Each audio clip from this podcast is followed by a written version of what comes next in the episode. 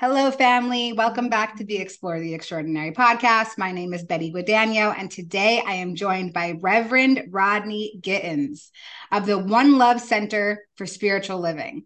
And Rodney and I are part of one spiritual community together. And we got to talking, and our conversation was just so expansive. And there was so many amazing spiritual stories within, you know, a 30 minute conversation that I thought this would be a great opportunity to have him on the podcast. We tried to record this once before and we had some technical difficulties. I think maybe our frequency is so high that we break the internet together. I'm not sure, but I'm really grateful for your willingness to come back and to serve the community here at IANDS. And so I'm going to toss it right over to you to share about yourself. Thanks again. Well, thank you, Betty. It's a pleasure to be here.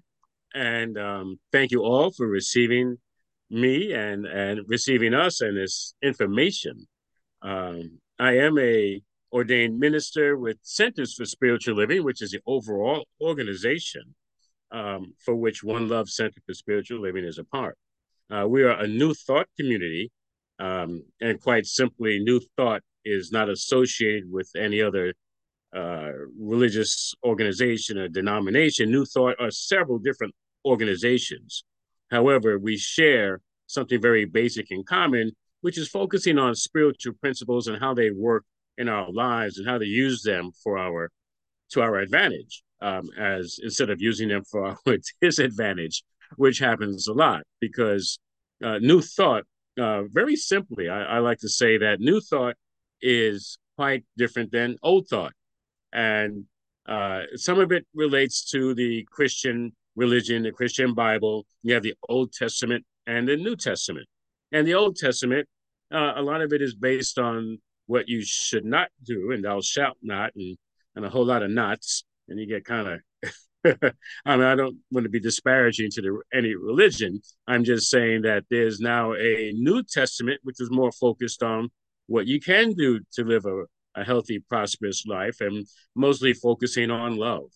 And so, new thought teachings are basically about the spiritual principles that are common to all religions, well, more the major religions and most religion, and to people who don't even practice religion, but practice a spiritual way of being, focusing on nature, focusing on on the, the benefits of living a clean and wholesome life with positive thoughts, bringing forth positive experiences. And, and so that's that's what I'm that's what I'm into. That's what I'm hooked up with. And and that's how I get to help people experience that for themselves.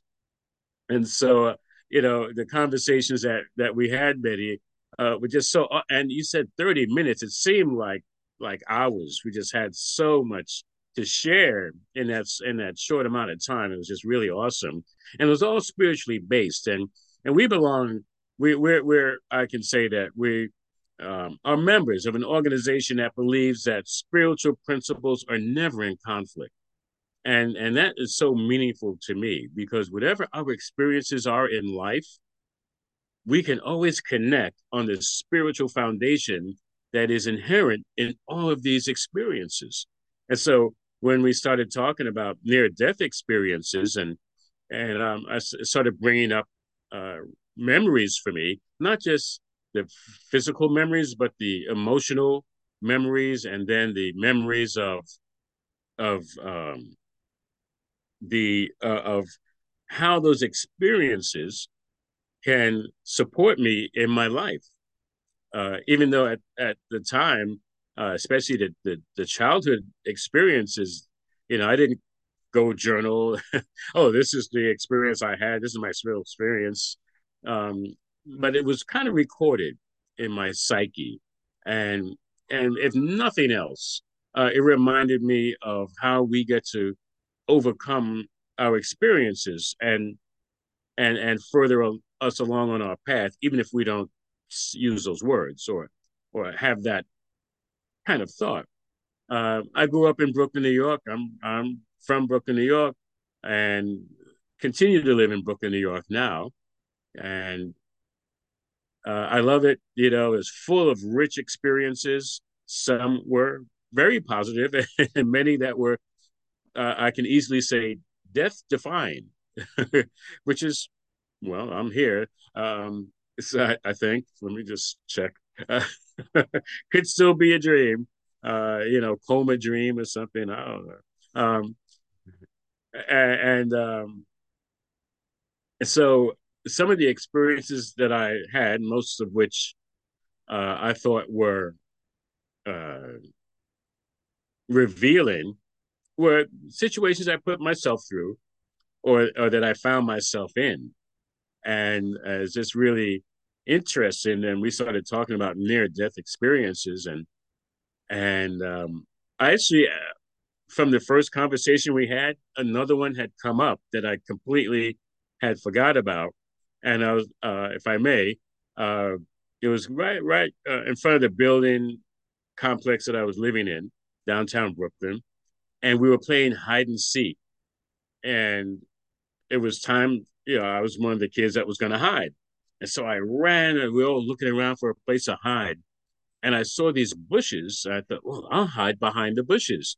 And so I, I, I think I was probably about, ooh, I'd say maybe six or seven, probably six. And I jumped over the hedges and I landed on a stump of one of the, the hedges. And I didn't see it because it was, you know, a stump close to the ground and it hit me in the chest. It put a little impression in my chest and it knocked me out. I mean, I was out.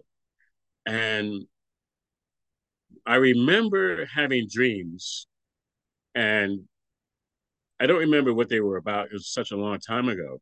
But I do remember that I was quite comfortable in those dreams. And then when I woke up, I remember before I woke up, I realized that that something wasn't right. And I had to come back. I know I had an out of body experience. But when I woke up, it was dark.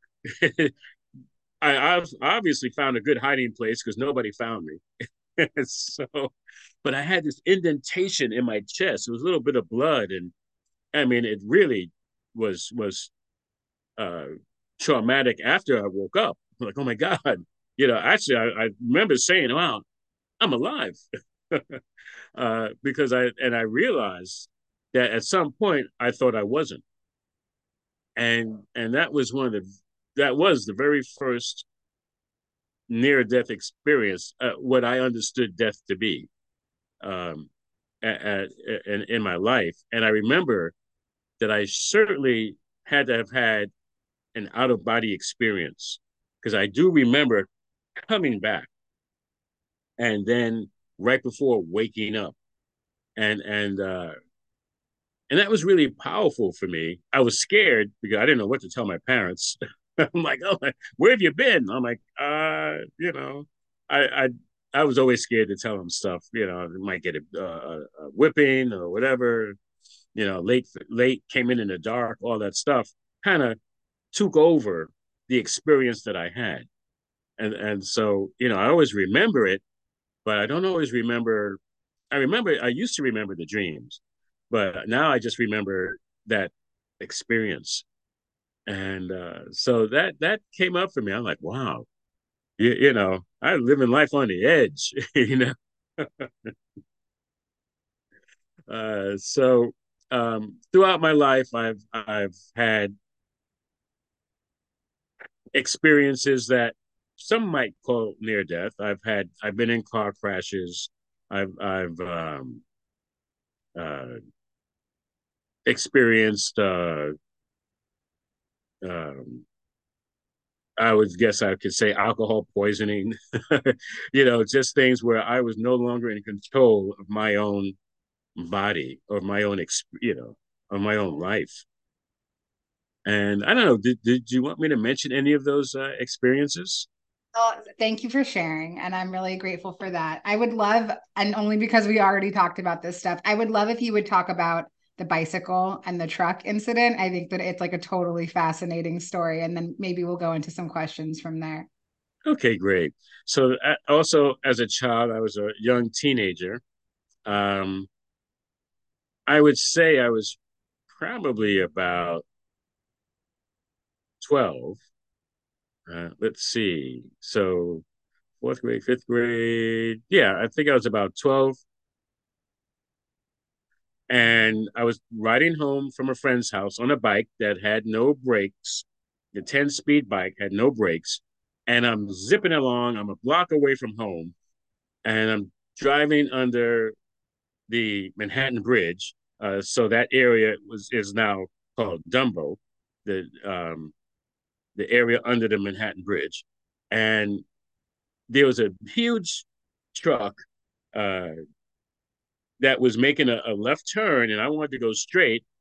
However, the truck was taking up all of the space for me to get by, and I didn't have brakes, and I, there was there's a really high curb on my right, and I couldn't get up on the curb to get around the truck. And I had one of those gates, um, lift gates, and the gate was down, and it just took up all the space for me to pass by. And I'm going at this high rate of speed. I'm using my foot to try to stop the bike on the back the back uh, wheel, and that's not happening. And and in the split second, I just realized that I'm going to get decapitated. I mean, it's just going to take my head off. And I, it's a big bike, a 10 speed bike, and I can't get underneath it. And just as I'm ready to hit this truck, the next thing I know, I'm on the other side of the truck. And I have no idea how that happened. And I looked behind me, and the truck was still making a slow turn. And I thought, that's it. I'm I'm dead, and I'm just I'm just watching. You know, I'm looking for my body. Okay, what happened? And and I I was so shook up by it that I, I fell. you know, way after, you know, down the block, I fall off the bike, and I'm like, oh my gosh, I, am alive. How, how is this even possible? And I mean, over all these years, there's I, I just cannot imagine any way that I made it through that without some kind of bodily injury. Uh, that that you know I didn't my head didn't get chopped off by the gate that was just hanging down and or crash into it or, or anything. And that was my first real kind of um, revelation about there is just more to life than this physical experience. And it took that to kind of open me up to the possibility. And um, and I got to admit, there are days where I'm like, "Am I really alive? Am I live? Have I been living all these years in a coma, and and think that I've lived, you know, these, you know, fifty or whatever years, you know, all in this dream in a coma from from that what I thought I got away from. So yeah, yeah, I actually wrote that down when you had mentioned it before. I wrote down like laughing about coma dream because I've had the exact same thoughts. I'm and even sometimes when I hear beeping, I'm like, "Oh, I must be hearing the beeping of the heart monitor in my coma room and that's why I hear it here." So I totally have had the same thoughts and I think that the stories that you just talked about, you know, like first of all, having these experiences in childhood, you know, it really kind of sets the stage for that awareness very young that you can carry with you throughout your life, whether you do or whether you don't, that there is definitely something that we're we are unaware of the true nature of reality here. Mm. And I heard you say when you were talking you said what I understood death to be when you were talking about falling on the stump. And so I'm wondering if maybe you can share a, little bit about what do you think death is now? Well, thank you for asking that. And what I think death is now, um, it's quite different than I did, you know, as a child or a young adult or an adult. And some of it is coming into the teaching of of new thought. Um, However, I began to start seeing the similarities of of how different religions treat what we call death. I used to think death was the end of everything, darkness, that's it, there's nothing. Now I see uh, what we call death as a transition. Um, that, and I, started realizing, well, wait a minute, we have phrases for this. We call it giving up the ghost, you know, uh, leave, you know, the, uh, uh, leaving the shell, uh, things of that nature. Like, well, wait a minute, what is it that leaves the? What is the ghost? What is it that leaves the shell? What is it that we're transitioning from and trans- transitioning to? And I, so I realized first and foremost that we experience what we call death all the time, every day, every second. Our cells in our bodies are, you know, are are are dying, you know, so to speak. They're they've outlived their usefulness, and they fall off or they're carried out uh, of our body one way or the other. I mean, our dead, our, our skin cells uh, are, have life, and then they no longer have what we call life, and they go off into some other existence, you know, as dust. really, you know, dead skin cells become dust. I'm like, who knew? And um, and so when it comes to our complete organism, this body, when it has outlived its usefulness, and I'm really positive, 100% sure, it doesn't matter how we go, it's just time to go, um, which is a whole another story. Um, it's just that nothing ever truly dies. It, everything goes through a transition. It changes form. The body, I mean, when they read it at funerals, you know, dust to dust, ashes to ashes. You know, we return to the to the earth. Uh, however we want to look at it, that's not an ending. And as you mentioned before, the frequencies that we have, you know, the energies that we are made of, uh, uh, don't just disappear either. You know, energy is not destroyed. Uh, it's it's it just transmutes or transforms or transitions into another form at some point, or you know, or maybe not. maybe it just hangs out as loose energy. Just that's it. You know, or maybe at some point it is attracted to either inhabit another body or some other form of life that we may not even recognize it on this planet or some other planet. Who knows? Uh, uh, but I, however, I really feel that that what we call life is never ending. It just changes form, and so death is not a complete ending. It's just part of the process of life. Yeah, I and I love the idea of just, you know, asking these quantum questions all the time. Like, well, maybe it could be this, maybe it could be that, maybe it could be all the things, you know, like and it's for me, I love being able to exercise that muscle inside my mm. mind of going into like deep metaphysical, philosophical thought and saying like, yeah, what is this? Or, or how how do I create the life that I want to. So you and I had a conversation a couple of weeks ago um, for your ministry about uh, like living a purpose filled life. And so I want to see if maybe you'll share a little bit about how you came into this line of service that you're in now. Well, thank you. Um, and I I revisit that often at times, uh, like how did I get here? You know, or checking in um, okay, is this still for me to do? You know, is this uh, why I'm here? Is this what, what I'm supposed to be doing? And uh, growing up uh, was a life of service with my family in our in our neighborhood church, and it was we were just used to it. I mean, that's just part of my um, my particular uh, makeup and my family. You know, we all that's that's pretty much how we operated. And and when I was on that mission to find myself, uh, to do my own thing, uh, I started to realize that, I mean, long afterwards, that I was just kind of like a helper. You know, I just wanted to help people realize uh, a better life for themselves, even if, of course, I couldn't put it in those words. Um, how can I help? Uh, was was I think the underlying theme.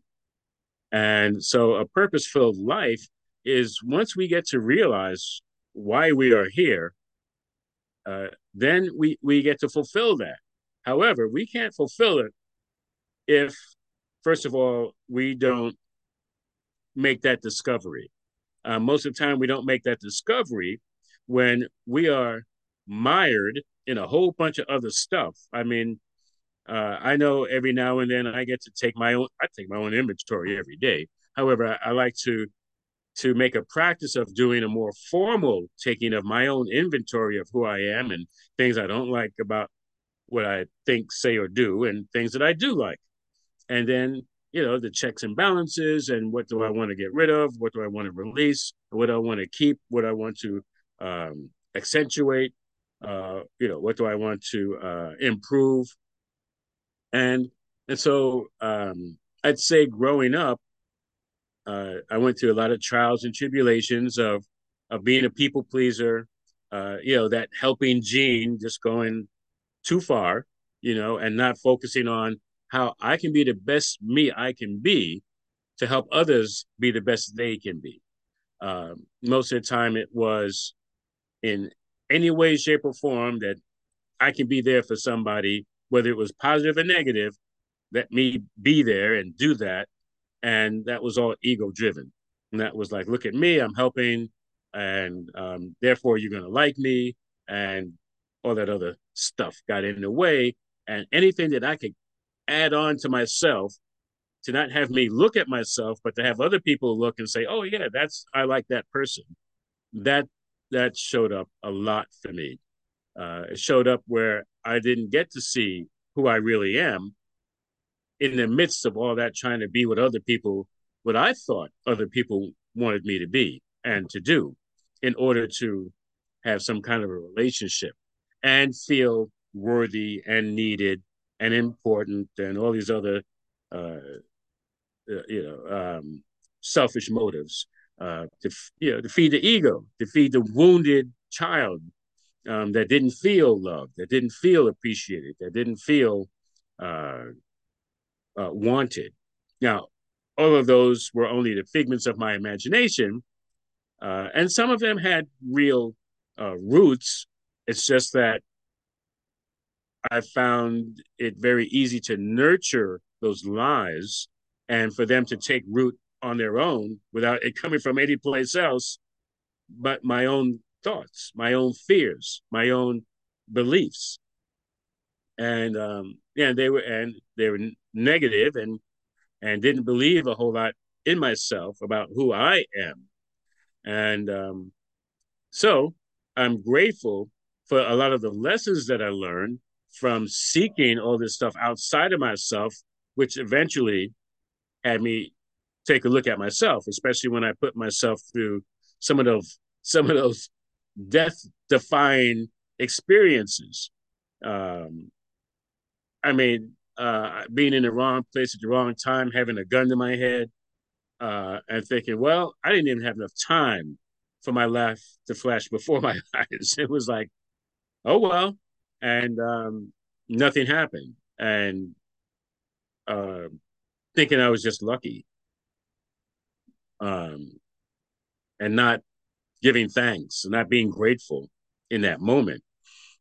Um, however, it took a number. It, it there's a saying that says when when you're sick and tired of being sick and tired, then you'll do something about it.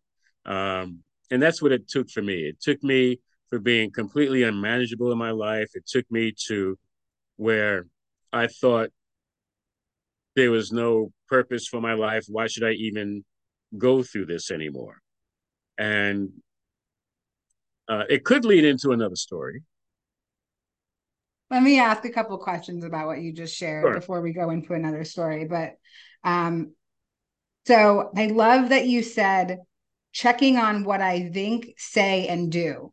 And you didn't say checking in on how I'm like how I am or like who I am, because that's not when we're talking, you know, you're talking about like sort of make, making an inventory of the things that you'd like to change and I just love the way that you worded that because you didn't associate yourself with those things. You just said, these are things that happen that I'd like to shift. And so I just wanted to point that out because for me, that is spiritual awakening. Recognizing that I am not my thoughts, I am not my actions, and not even my behaviors. These are all just aspects of what's going on inside of me, and they can be amended through through a practice. And um, let's see. Uh, you also said, well, hold on, I, I, I can never read my own handwriting. Um, so yeah, you said, is this what I'm supposed to be doing when we were talking about like your purpose and and when I hear you say that, I you know it makes me feel like purpose can shift. Like you're checking in, like is this still what's meaningful and purposeful to me? I think that's really a, va- a valuable sentence as well because I think when I talk to people when they think about purpose, it's so rigid. Like, oh my God, what am I here to do? It's got to just be like this one thing. And but it's not, right? Like tell me how how does that feel for you? The the shaping of purpose. Well, um, I've loosened up a lot, as you mentioned. Uh, it that it doesn't serve me to think that I'm only here for one thing and one thing only. Uh, I remember well one of one of the qualities that I realized uh, from early on is about my smile. And I don't necessarily would say, "Hey, that's such a great smile," uh, but other people would say that, and my smile would help other people. And so uh, I oh I remember from high school is when I really kind of embraced it. And there was a quote that said, uh, if you see a man without a smile, give him yours. And to me, there could be a day where my purpose is just to smile at somebody. It could be one person. I don't know which one it is, so I just smile at everybody. you know, uh, but that smile for that one person is going to make all the difference in the world. And there may be a day where I get to maybe hold the door for somebody. May, maybe I get to to make a a, a a a wrong number on a phone call, and end up speaking to that person for like a, a few minutes or more, and knowing that in that moment, my purpose was fulfilled to to be able to bring some light to somebody to and maybe even if they didn't receive it in a moment maybe i'll never get to know. However that was my job. That was my purpose for that moment. And I love that. I love it so much. I yeah, and I I often say similar things. So I'm really giddy with that because yeah, it's not rigid. It can be something really that you might consider insignificant, but it might create a ripple in the universe that we have no idea what is, you know, what is happening. Um okay, one more thing that you said and then we'll go into the other story that you um that came up for you. So how did like do you have any tools or maybe could you share a little bit about how do you shift from being of service for validation to truly wanting to be of service? Is there anything sort of that you did to help heal that aspect? And then feel free to go into your story. All right thanks. Well maybe for some people it comes easily it comes quickly. Uh, and i'm sure it does. And for some of us uh, we have to do soul searching. We have to really look at our patterns. And even in the midst of a mess, even when we're not at our best, there are still patterns that emerge once we stop and be still and look at those. So we have to stop, just take a break from whatever it is that we're doing. And even if we think we're on a high horse and we're doing everything right and perfect, but they're still not feeling that that soul fulfillment you know like you know i'm just generally happy. I'm just feeling joy. But we don't feel that. And we feel that something's missing. We just don't know how to label it. And so i would like to think that we can get to that place to find that truth within ourselves easily um, uh, comfortably uh, without any trauma without any anybody kicking our butt or pulling us and dragging us. However, uh, most of the time, we need something that's going to shake us up. And I call it an ashakening. That's my own word. You can't look it up. Uh, I haven't put it in the dictionary yet. It's called an ashakening. We have what's called um, a spiritual two by four. I don't know if you've ever heard of that. You know, I, I like to start off with a spiritual feather it's just like that that still small voice, the voice of God, whatever you want to call him, is like, okay, hey Rodney, it's time to wake up. You know, it's time to get on your path and do what you're here to do. And uh, yeah, I'm not hearing that. You know, all this noise going on in my head. I'm like, I want to do what I want to do. I'm watching TV. I'm being busy doing this. Maybe I'm, you know, I was using drugs and alcohol and doing whatever else I was doing to kind of quiet all that noise and and seeking things on the outside to keep me busy you know, and then that spirit, that that that divine presence said, hmm, got to get his attention. Let's do the spiritual two by four. And then it's like a what? You know, like, oh, what was that?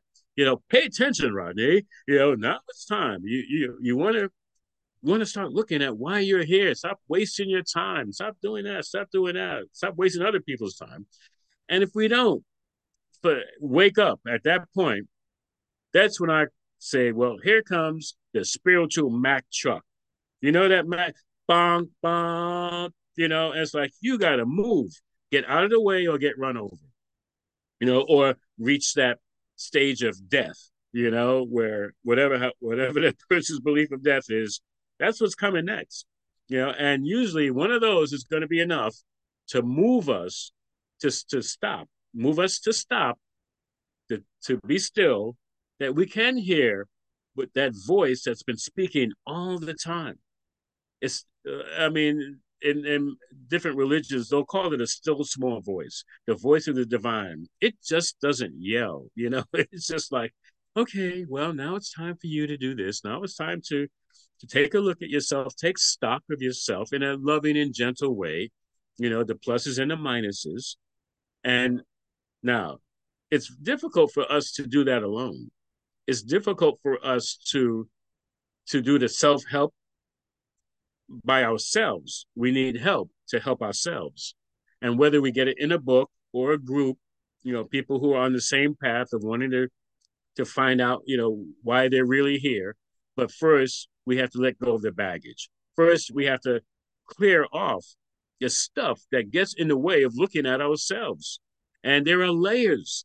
I mean, I have many layers of I've had many layers of of false beliefs and lies and and and traumas and things that just I was holding on to because that's all I knew, and that's what I thought made me and made me go through each day.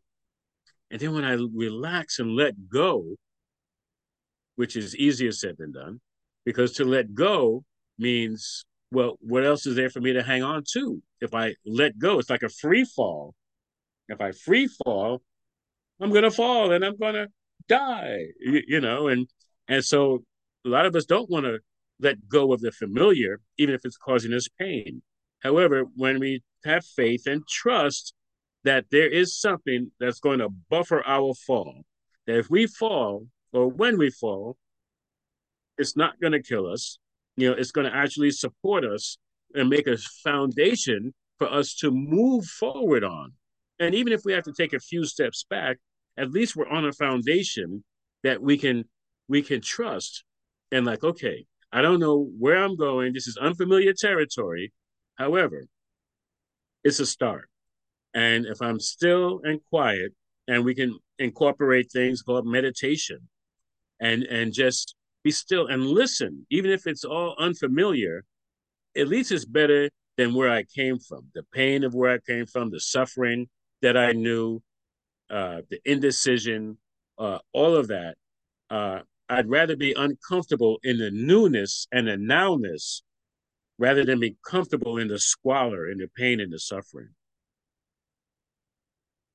I love that. Wow. Yeah. Just you said so many things that I'm just like back here, like, oh my God, a shakening. That's like incredible. What a wonderful play on words. And I often say that my own awakening process was like source dumped a bucket of spiritual bricks on my head and was like, yo, it is time, do this, or like a bucket of ice water, you know, like it was really like, you must do this now. And there was this great sense of urgency behind it to really push me onto a different path very quickly you know i've i've only i've been on this path for four and a half years and it's just like continues just like on this uphill slope. And so I really loved everything, all of those tools that you shared about too, you know, because I think that this is what people crave when we have these spiritual conversations uh, some people are thinking, well, if I just had a, a spiritual experience, if I just had a near death experience, then my life would like work out the way that I want it. But I think that that's kind of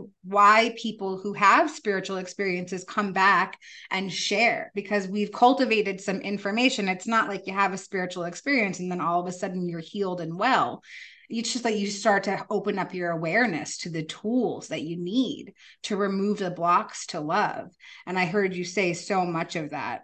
And um, and thank you for sharing that because yeah th- there's work involved you know but it actually is quite enjoyable once you get into it. it's a little uncomfortable at first but then once you get over that that little hump it becomes really fun doing inner work. I think so anyway. Yeah i agree betty. I think it's kind of like gardening. In the beginning it's work. It's really hard sweaty work you know you're in the you're in the dirt you know you're getting dirty it might be even muddy and there's no apparent reward you know it's just a mess. You, you, you know it, it there's days and weeks and and and there are outside influences and like you know if it's a garden it's the rain and the storm and and animals and insects and all this other stuff going on that are don't you know uh, you know just want to forget about it you know just let me go to the supermarket get what i want you know but if you you want to if you're on a farm and you and this is what you need to survive this is your your sustenance and and it's like i have to grow this it's like from within you know, it's like there's nothing coming from the outside. If I don't do this, I'm going to starve. And I was spirit, I was uh, not a spirit, I was soul often is starving for loving, positive attention that only we can give ourselves. And I say, once we open up to the divine, we get it, we see it in everything. We see how the divine's touch is in everything and and most certainly us and we and we get rid of that you know, maybe the top soil is is not doing anything for us, and we got to go get that rich soil underneath, and, and we have to dig into ourselves, and it is work. And sometimes there, there's roots of things that don't belong, and those roots are in there hard, and and we've we've we've got to dig them out, you know, and and sometimes it it uh it hurts, it hurts. However, like you said, you know, it gets to be, we get to find a joy in it you know, we get to get that sense of accomplishment, um, even even if you know the fruits haven't appeared yet. You know, even if if if if uh, I mean I'm doing all this work and I still don't know who I am, I still don't know why I'm here, but at least I know who I'm not. At least I know that I'm no longer there and doing those things that that were that are causing me to feel this great hunger. You know, and that's the thing. That great hunger is what moves us. Uh, well, while you were mentioning uh, about the near death experience, it reminds me of people who want to do bungee jumping and jump out of a plane with a parachute. You know, those are simulating near death experiences. You, you know, and so I think there's something inside that says, you know, I mean, I don't think most people do those things uh, and ask before what do I expect to get out of this? you know, we don't. I, I just want to do it. You, you know, and and not realize that there is something within that is requesting this to happen. You know, uh, uh, some uh, inducing or traumatic experience. It's going to release a lot of stuff. It's going to release emotions and feelings. It's going to release stuff that's trapped in our cell. You know, on our cellular level that we didn't never probably didn't even know was trapped in there until we do it. And that adrenaline and all that other stuff, you know, uh, endorphins, all that stuff is those natural drugs are are, are uh, operating in our system and unlocking a lot of things that that would not normally become revealed to us unless we put ourselves in those situations and even um like the slow death of of of using you know substances. Um, if people make it through that, you know they they get to have opportunities for a revelation, you know, for that spiritual awakening, for the shakening. You know, that's like, hey, come on, get out of there. You know, there's something even greater for you. And uh, yeah, so that's so yeah, I love that. And thanks for mentioning about like how our bodies and our cells kind of store that trauma and and there needs to be a release from that. That was like one of the coolest things that I learned on the spiritual integration journey was like about somatic release that I have to to be purposeful in making sure that I'm releasing these things from my cellular body. My soul might feel completely reborn and awoken and perfect and whole and divine and a little self righteous, but my physical body has been through like the ringer and this stuff needs to come out of my physical body. So thanks for mentioning that because that really mm-hmm. is has been a great spiritual tool for me. I've really loved chatting with you. I'm glad that we got to do it again. um, I'm wondering if there's anything else that you want to share to feel more complete about our time together. Well, uh, again, I want to thank you for that because even in the conversation, stuff is flooding up to to the surface, and um, I've had um, I was speaking with a friend earlier today, and she said, "Oh, well, you never mentioned any near-death experiences in all the time that I've known you, and and this stuff doesn't just come up in conversation. You know, oh, by the way, I just never told you, but I had a near death. You know, we we don't have those conversations with people normally, uh, so I really appreciate this, and and I think the more that we do, we can see the positive aspects of talking about these things um, and and giving them relevance because it's not just necessarily a real near death experience like almost being de- decapacitated uh, by a truck or or uh, a time I don't know if I told you about almost falling off of the Grand Canyon um, for me to get a realization of something going on that needs attention. Uh, and if we don't bring these up, it doesn't have to be that. It can be an idea that we were close to death, uh, what we call death. Um, just a fear of something, and it feels like death. Like if if I had if I had gone further, it had progressed, then I would die. You know, and I think that sometimes that in and of itself is a message to us without having really been close to death. But it felt like it. You know, the the thought of it, even years later, still brings the same feeling. Well, there's still something for us to look at. It's it's it's pointing us to look at how I can get that out the way so I can be more fully self-expressed in a positive way. And and so yes, we like, yeah, we don't have to go bungee jumping. We don't have to jump out of a plane with a parachute uh, or put ourselves in these situations. However, I, I said, you know what?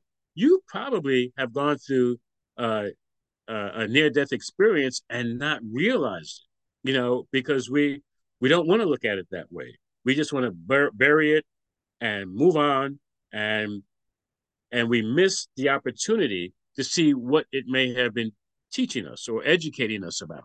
And there's a difference um, between teaching and being taught and being educated. Um, so, yeah. Um, and real quickly, education means to draw out from within. Educare, the Latin uh, root, to draw out from within, meaning everything we need to know is already inside of us. So our situations that we go through in life are educating us to the true nature of who we are, and the clues are there. We just have to be still and be silent and focus and trust that it is going to be revealed in ways that we can understand it, and it won't necessarily happen right away. Most of the time, not. Um, but it puts us on a path. That's beautiful. I'm so happy to be part of your coma dream, or I'm happy that you're part of mine. Either way, I really am so grateful for this conversation today. Uh, it's so beautiful to connect in conscious conversation. And like you're, you know, like you just said, the more that we share about our mystical or paranormal experiences, the more that they become the normal and i think that that's the shift that we're here to experience as spirits I, you know I, I really feel like this mass awakening happening and and the more that we talk about this stuff the more courage we give other people to talk about theirs. So, yeah, thank you so much for being here. And all of your links will be in the liner notes of this episode so that people can contact you. And I just want to thank you again for serving our community. Thank you. Bless you and bless each and every one. And may you find your heart's desire. May you find your true purpose. And may it be in a way that brings you to see the joy in, in life and, and to not fear death and not to fear talking about death. So thank you and bless you all. Thanks so much. Be wavy. We'll see you next time.